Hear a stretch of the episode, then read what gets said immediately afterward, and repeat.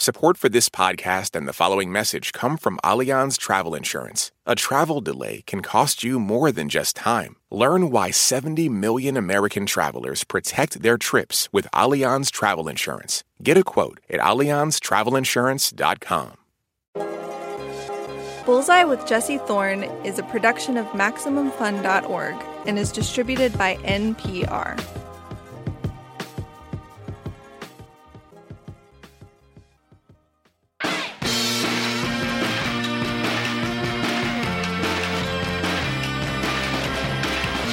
It's Bullseye. I'm Jesse Thorn. I'm going to say one word to describe Chloe Sevigny. Uh, cool. She started out as a model, then she was in music videos for bands like Sonic Youth and the Lemonheads.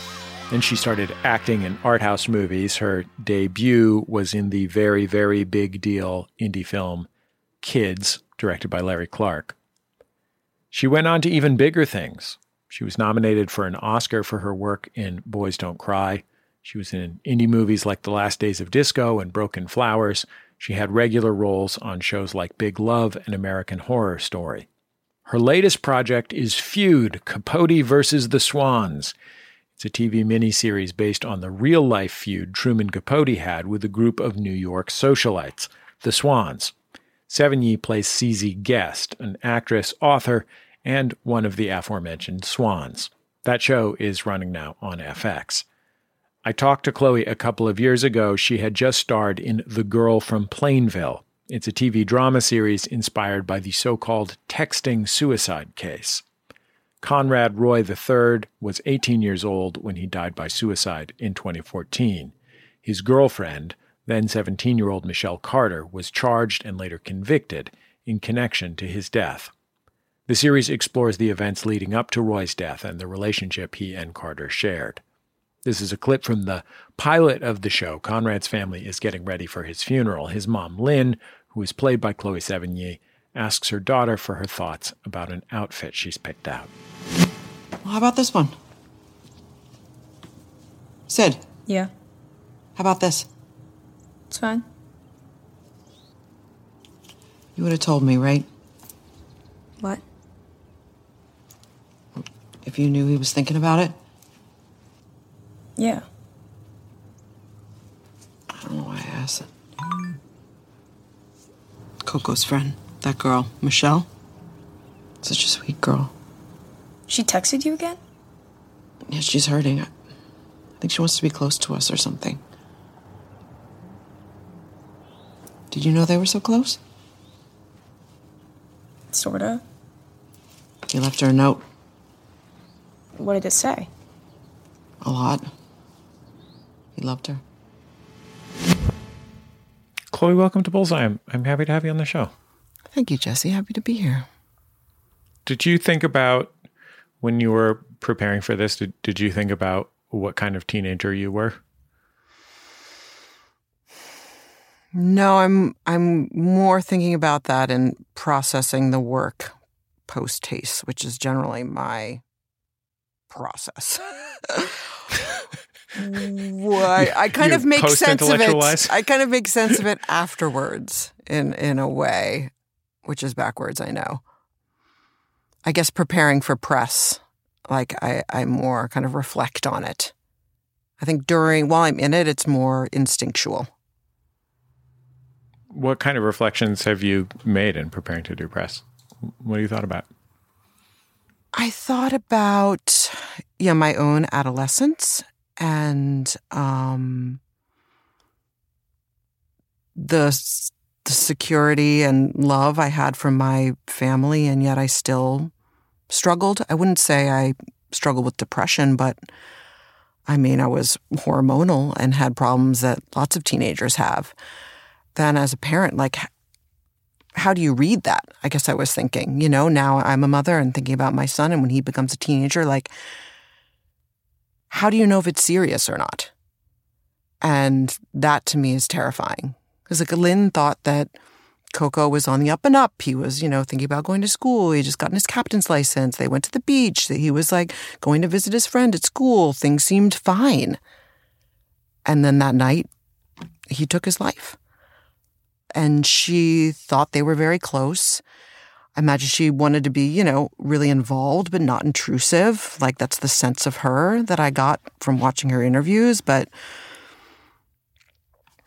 how does one know? I mean, we're dealing with a mental health crisis in America right now. And, you know, and we see, you know, very successful, happy, beautiful people suffering and all walks of life. You know, it's like there's no guarantees. So I guess, yeah, I'm, I'm mostly terrified going forward how to interpret my teens' feelings. Was it appealing to uh, to work as a sort of uh, down to earth mom? Yes, I think over the years in my career, I've played a lot of very grounded characters and kind of the moral compass of many a story and or film. And I think, yeah, showrunners, directors see something of that in me. Um, this, you know, quote unquote realness. But when I was offered The Girl from Plainville and I watched the documentary on HBO, um, I Love You Now Die, I was just very taken by Lynn, by her personality, and um, that she put forward in the documentary. Because, you know, whenever there's a camera on, we give a certain version of ourselves. And I'm sure she was protecting um, certain aspects. But I was, yeah, I was just taken. Taken by her humor and her attitude and just the way she spoke. It feels like it would be a hard place to to live as an actor for the amount of time that it takes to make a series that's as sort of long and deep as this. You know, it's not a, this isn't two weeks of work. You know what I mean? No, it was about five months. My son was just over a year, and I live in New York City, and we were shooting in Savannah. So I was going back and forth a lot, and there was a lot of time away from him. So it was kind of like a double whammy dealing with the subject matter and then dealing with my first time away from him and then what that would mean going forward. You know, I'm an actress. I, this is my career, and I love it. And um, I, you know, I have a lot of great opportunities, and I hope to continue to have those. But what is it going to mean moving forward doing this? Um, so it was. I was. Yeah, it was a lot to kind of think about and take in and process and especially when you're doing a story that's about a, a character trying to understand where they were connected and disconnected from their kid. Yeah, it was pretty. It was a. It was a pretty painful place to be for five months. Did you have a plan for how you were going to have a kid in your life and how you were going to integrate your family and professional lives? Like, did you did you always have a scheme or? was it something that you were like, well, something will happen and I will figure it out?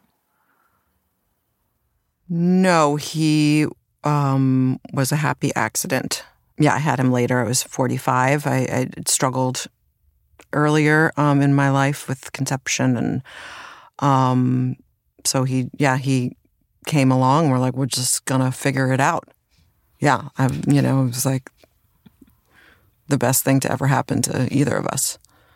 What kind of teen were you before you you know like when you were when you were in your late teens when you were 17 or 18 or something uh, you sort of embarked upon your career. You mm-hmm. s- started modeling and and ended up acting and etc but before that uh, what kind of teen were you like junior high or like freshman sophomore year i'm talking about 14 and 15 you know what i mean yeah um, I mean, I think junior high I was pretty I was pretty happy. I was like just, you know, into like playing softball and esprit clothing and like, you know, going to the pizza parlor and hanging out at the beach and I was pretty popular.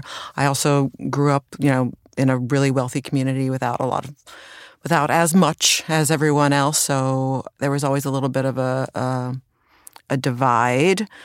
And I think around that age, I started kind of distancing myself from some of the more popular cliques. Um, but my town was really small and I'd known everyone since kindergarten. So you're you're just basically all together, you know.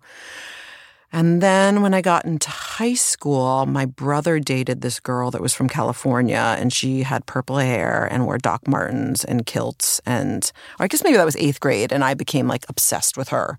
And I was like, I want to be like quote unquote alternative. Maybe that was eighth grade because I remember my first day of eighth grade, I wore like striped stockings to school and like this mock neck knit two piece outfit and like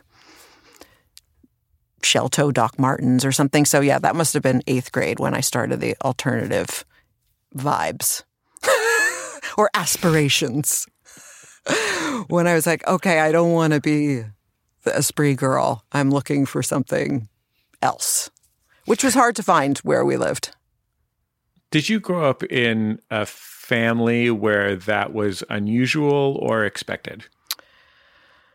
Uh, well, I, my brother was doing it, so it was kind of like you know he was paving the way. Um, and my father was a bit of an outsider, so yeah. The yeah. Re- the reason I ask is because like I, I know almost nothing about your parents, but I, there's like a, a, line in a bio somewhere or something that said that your your dad was a, an accountant and later an art teacher. And I was like, oh, well, I don't, I don't know what that is.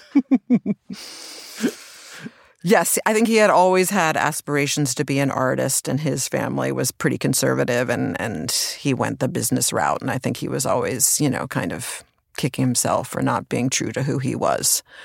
Um, so they encouraged it. My my brother and I, like I actually started acting when I was quite young. I went to summer theater camp in kindergarten, and then I was doing, you know, plays in school and summer theater camp and started doing commercials. I was in a Voltron commercial, I think in first or second grade, and was doing like catalog modeling in Connecticut. And so people think that this happened like in my later teens, but it was something I had aspired to since since a very young age.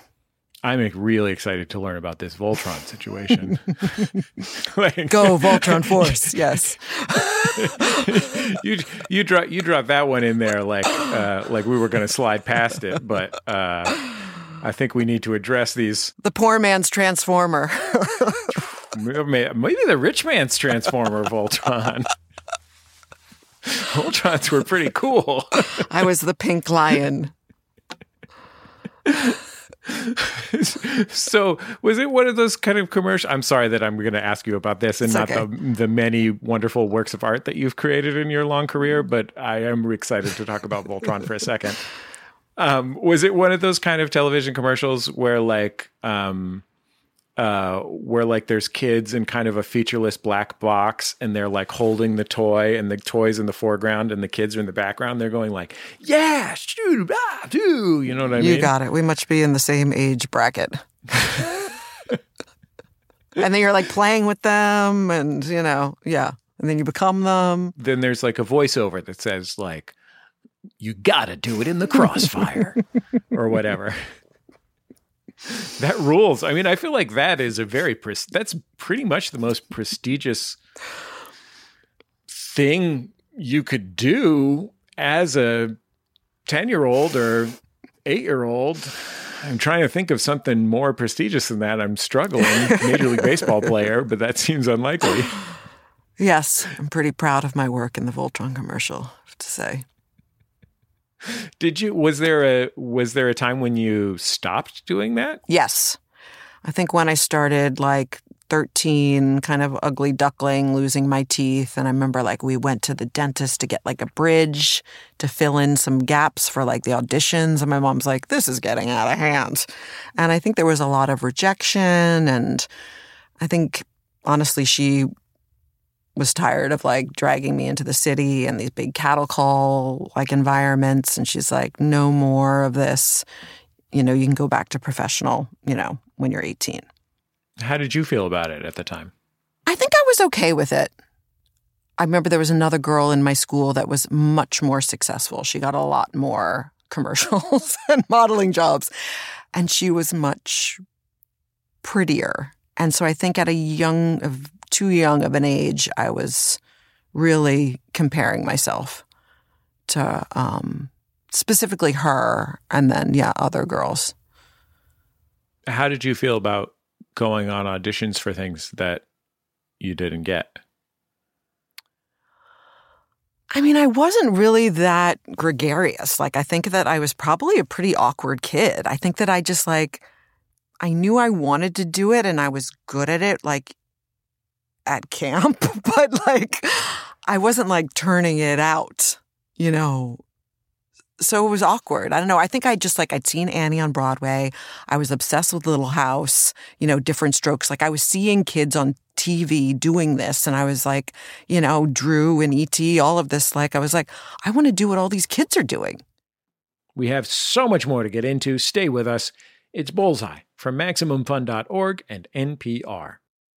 This message comes from Apple Card. You earn up to 3% daily cash on every purchase. That's 3% on products at Apple, 2% on all other Apple Card with Apple Pay purchases, and 1% on anything you buy with your titanium Apple Card or virtual card number. Visit apple.co slash card calculator to see how much you can earn. Apple Card issued by Goldman Sachs Bank USA, Salt Lake City branch, subject to credit approval, terms apply. Support for NPR and the following message come from Rosetta Stone, the perfect app to achieve your language learning goals no matter how busy your schedule gets. It's designed to maximize study time with immersive 10 minute lessons and audio practice for your commute. Plus, tailor your learning plan for specific objectives like travel. Get Rosetta Stone's lifetime membership for 50% off and unlimited access to 25 language courses. Learn more at rosettastone.com/npr. This message comes from NPR sponsor Charles Schwab with their original podcast Choiceology. Choiceology is a show about the psychology and economics behind people's decisions. Download the latest episode and subscribe at schwab.com/podcast.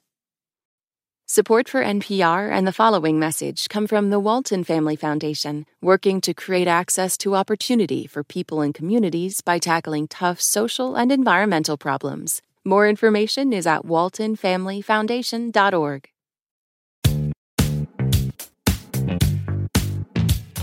You're listening to Bullseye. I'm Jesse Thorn. I'm talking with Chloe Sevigny.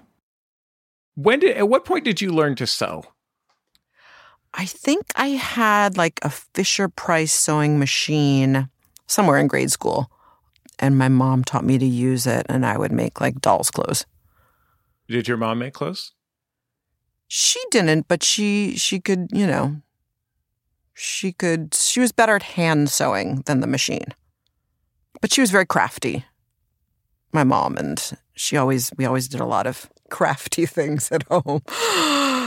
Uh and a lot of like, you know, traditional like female things, tropesy, housewifey things, gardening, cooking, sewing. Yeah. I mean, all of those are pretty great things. They are. I'm not into crafting myself. Anytime I try and do that, it feels like I'm setting myself up for failure. But we would like make donuts and ice cream and, you know, you know, all kinds of fun things as well. Yeah. What kind of donuts did you make? I don't remember.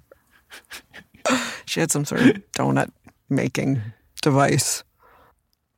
Did you make clothes for yourself when you were uh, when you got good at it? I did. Yeah, I made a lot. I was more like reworking stuff, and I'd make some stuff from scratch as well. Um, yeah, I started that kind of like yeah, probably eighth grade, and then like yeah, through high school. But I got really into. Um, I, I had these like alternative years. My older brother was like alternative and punky, and I was into his scene and in freshman year, and into like you know all the classic 90s um, alternative and 80s and um, there was like a hardcore club near us in connecticut that we used to go to and um, and then i think summer between like freshman and sophomore we were like an outdoor festival and i might have done a hallucinogenic and i met a boy there and he had really long hair and he was argentinian and really beautiful and he was really into the grateful dead and so I kind of like segued into a little bit of that scene for a while. And there was a lot of dressmaking involved in that. Um, Were they like prairie dresses? yes, they're called spinner dresses specifically. Yes, they're like a, an empire waist with like a bigger skirt. lots of patchwork involved for spinning because you just kind of spin, you know. People think it's, Yeah. people think there's like a lot of noodling, which is a really unfortunate word, but no, it was more the spinning that I was into. so I'd make the outfits that kind of go with that. Yeah, and you would sell them at the shows. You know, it was a whole culture. Still is. I love the, the the entrepreneurial aspect of this. Yeah, that's like the very much of the scene, you know, like Shakedown Street on the lot, like kids like, you know, paying their way or making their way through tour by selling stuff and ground scoring, you know, people just like run through the the venues at the ends and like pick up change or whatever they found that people had dropped, you know, and yeah, it was ground scoring. This is some like This is a deep dive into Dead World. I'm I'm loving learning about this. I'm absolutely I'm from the inner city. I don't know anything about this stuff. Even inner city San Francisco, they don't have this. Yes, they do. Come on. Especially in San Francisco. So, like, by the time you started wandering off by yourself, which seems to have been in your like mid teens, uh, that you were either like, uh, that you were like going away for the weekend by yourself. Was it, were you still in um, uh, hallucinogens and calico dresses mode?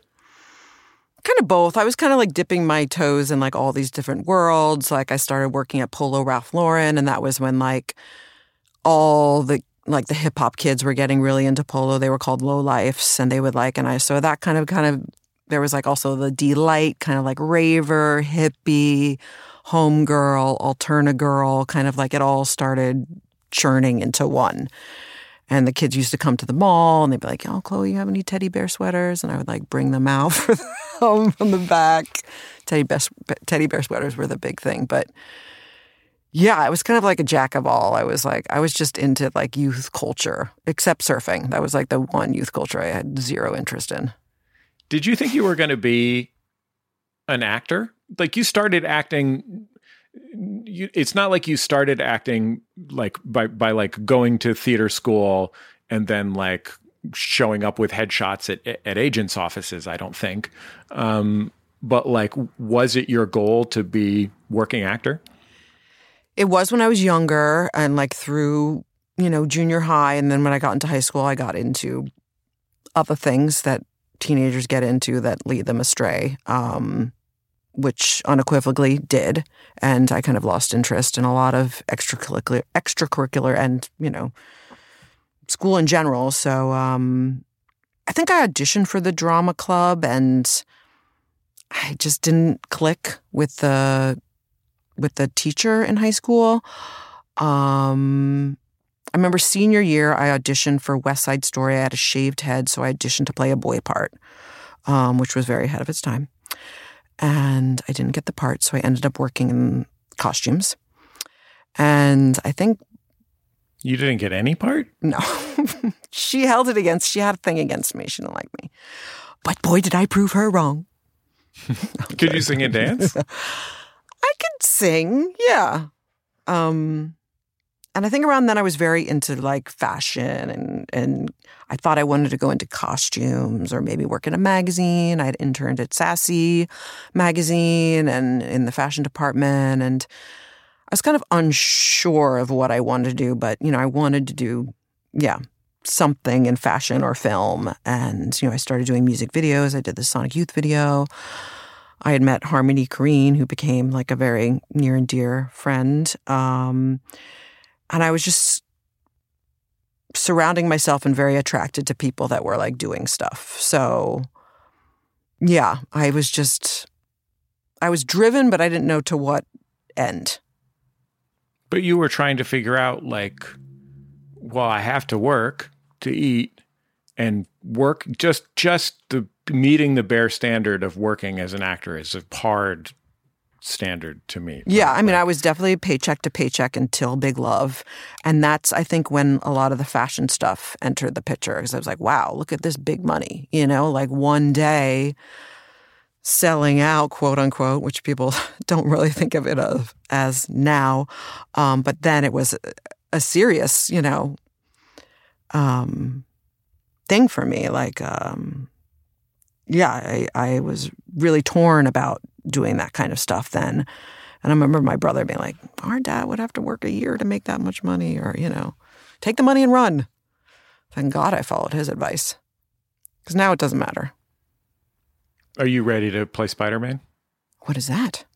Spider Man, he's like a guy that got bitten by a radioactive spider and he shoots webs. They make a lot of movies. Yes, I think my, my brother was him for Halloween once or twice in the 70s. Were you uh, were you not going out on uh, auditions to be in Armageddon or whatever, or were you going to those things and people were thinking that you were, were too cool for school or whatever? I think a little bo- of both. I was in New York because my mom was, you know, in Connecticut, and like I said, my father had passed, so I never really, I never made the leap because I wanted to be close to her. Um, and you know, pre 9-11, there still were a lot of auditions in New York, but after that, there was not. You had to go to L.A. Yeah, so yeah, I, I mean, I don't think I was competing with like the Liv Tylers or Claire Danes of that day. I was, you know, I was like auditioning for like, you know, the sidekick of the funny girl.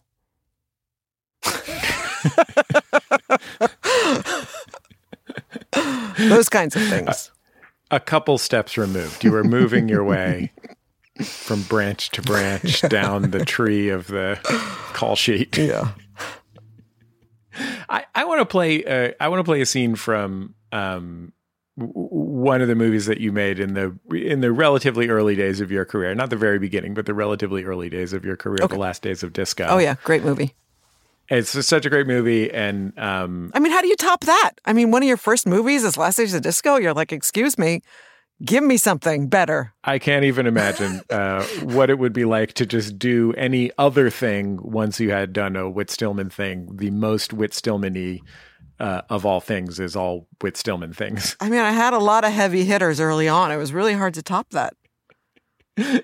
Um, so the movie is about kind of the the very beginning of the '80s and uh, a bunch of young adults, Ivy League young adults. And in this scene, the character Alice, who my, my guest uh, Chloe plays, has just finished up a date with a guy named Jimmy, and they're at his house. And uh, Alice finds his Scrooge McDuck comic books. What's this? Um, I collect original edition Scrooge McDuck comics. Um, no, it sounds a little odd. Not at all. This is original artwork by Carl Barks, who created the Uncle Scrooge comics. He's considered a bit of a genius.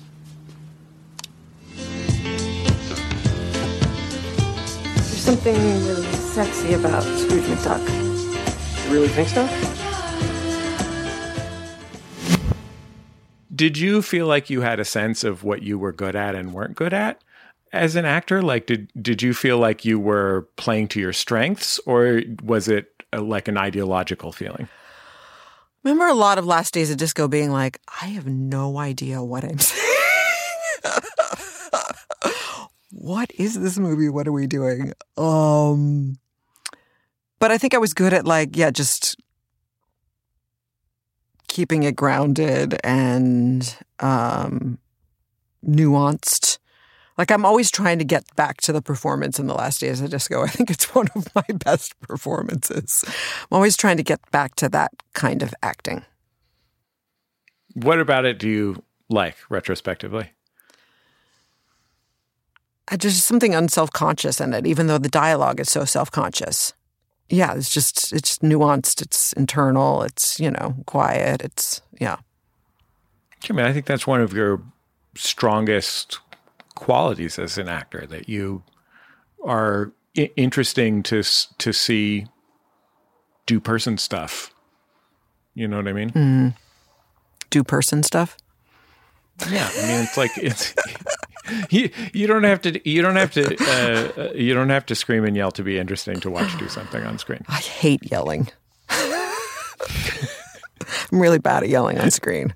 I just like I did Russian Doll in like season two, and there's this one scene where I have to do a lot of yelling, and Natasha's one of my oldest friends, and I remember her like cracking up and being like, "All right, everybody, Chloe hates yelling." she just knows because whenever we go to the theater, I'm like, "Why is everybody yelling?"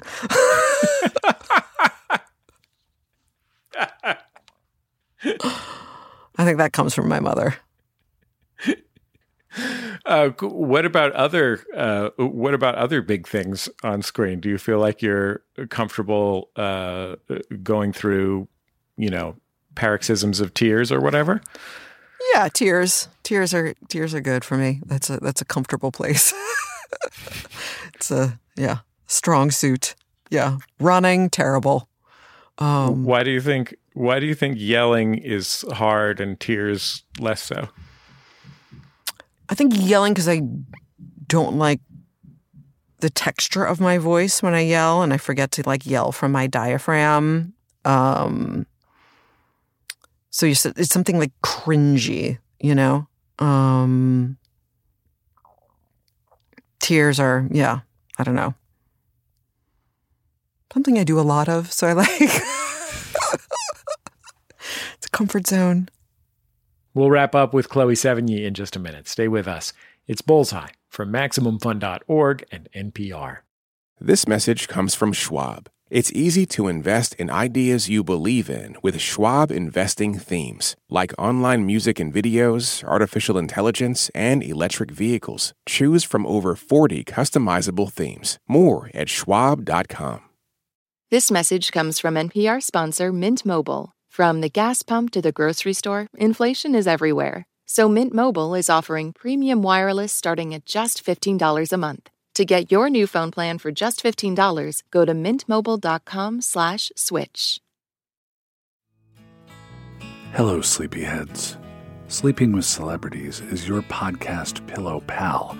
We talk to remarkable people about unremarkable topics, all to help you slow down your brain and drift off to sleep. For instance, we have the remarkable Neil Gaiman. I'd always had a vague interest in live culture, food preparation. Sleeping with Celebrities, hosted by me, John Moe, on MaximumFun.org or wherever you get your podcasts. Night night.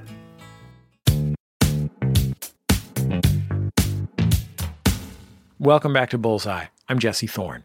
I'm talking with Chloe Sevigny. She is, of course, an actor and model. She starred in indie films like Kids, Dogville, and American Psycho.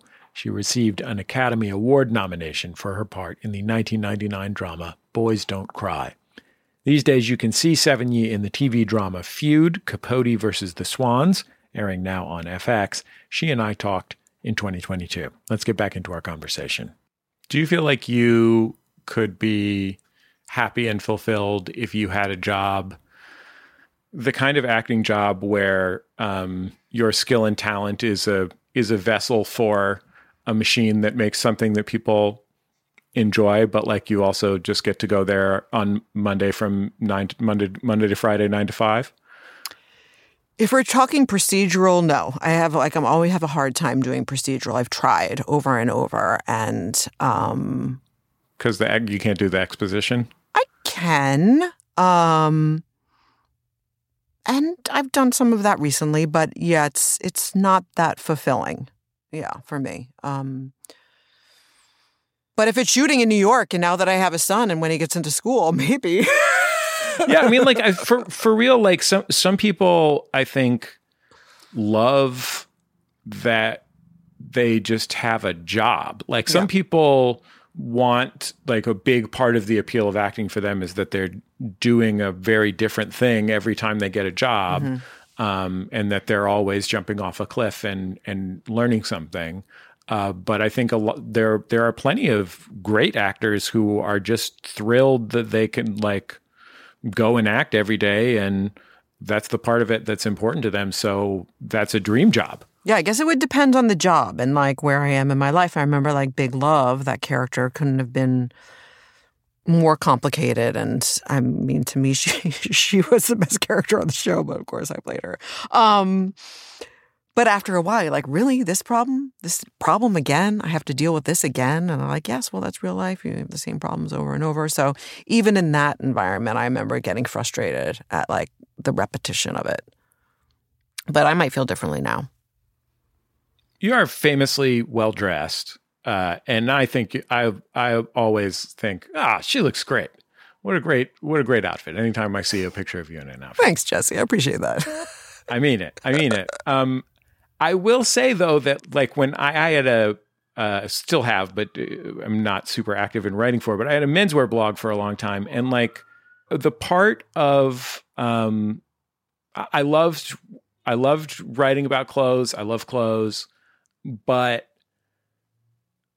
the thing where uh, me showing that I cared about it, uh, m- people often felt like I was uh, in in demonstrating that, judging them, and that also like they should definitely judge me because I was interested in it. Mm-hmm. And I thought, gosh, you had to deal with that, but like in the New York Post or whatever, not on Reddit. I don't want to deal with it on Reddit. Yeah, I mean it's part of my job. I mean, you know, I'm a public person. Um, there were the like wanting to wear things and knowing, no, knowing that I would just get ripped to shreds because of who I was. You know, people. I somehow got into that box where, like, you know, say Rihanna was wearing it, people like, oh, it's fabulous, but I'm wearing it. Like, what was she thinking? Um, somehow, for a minute, I was that for like the Us Weeklies. And I mean, it's the same thing now, like with Instagram, one bad comment, and that's all you think about out of, you know, 5,000 great comments, you know. So it was, so there was that for a while, like in the early 2000s when, when those magazines were, you know, ubiquitous and, you know, people, everybody looked at them. Did you find that that led you to be um, more or less invested in wearing something weird? Like, did it was it was your reaction to that? Oh, okay, well then I'm just gonna. There was always a big divide for me between red carpet and my personal. Like, I feel like I never knew how to be myself on the red carpet. Like, I was always playing the part, and I was like, I don't, I. I still look at red carpet photos. I'm like, who is that? What is that? Who is that person? Like I was, you know. Um, but in real life, I was having a blast. when I was going out to clubs or on the street or whatever I was doing, traveling. Yeah, so yeah, I'm still a little, the red carpet still evades me to a certain extent. It's very hard to dress fancy, you know. Do you still uh do you still make or alter your own clothes sometimes? I do. Yes, I really like working with denim. Yeah. Um, I'm really into all the like Junya Watanabe denim stuff with the eyelets, and I, am always trying to make my own versions. um, that rules. What What's the last thing you made? Um, the last thing I made was like a denim and eyelet mini skirt. Yeah. do you what do you do, what do you do to put the eyelets in? Do you like punch? Is there a is there a special punch of some kind? No, like like trimmings, like adding trimmings. Yes, with a sewing machine. Got it. I love it. Yeah. W- where are you wearing that to? Whole Foods? sure. Yeah. Wherever. Well, I sure I sure appreciate you taking all this time to talk to me. Um, it was it was really nice to get to talk to you. I so admire your work. Thank you. I appreciate it. Chloe Sevigny, catch her now on FX's Feud. Capote versus the Swans.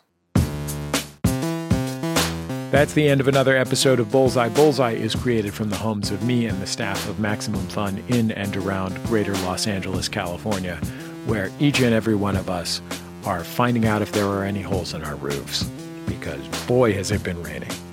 Our show is produced by Speaking Into Microphones. Our senior producer is Kevin Ferguson. Our producers are Jesus Ambrosio and Richard Roby.